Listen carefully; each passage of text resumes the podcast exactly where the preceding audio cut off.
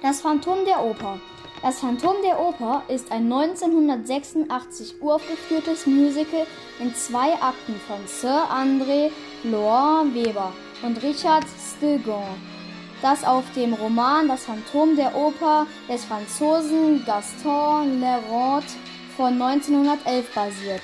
Inhalt des Musicals.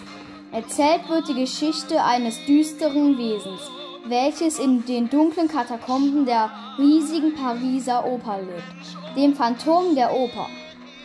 Durch Gewalt und Erpressung verbreitet es Angst und Schrecken. Die Direktoren der Oper stehen vor unlösbaren Rätseln.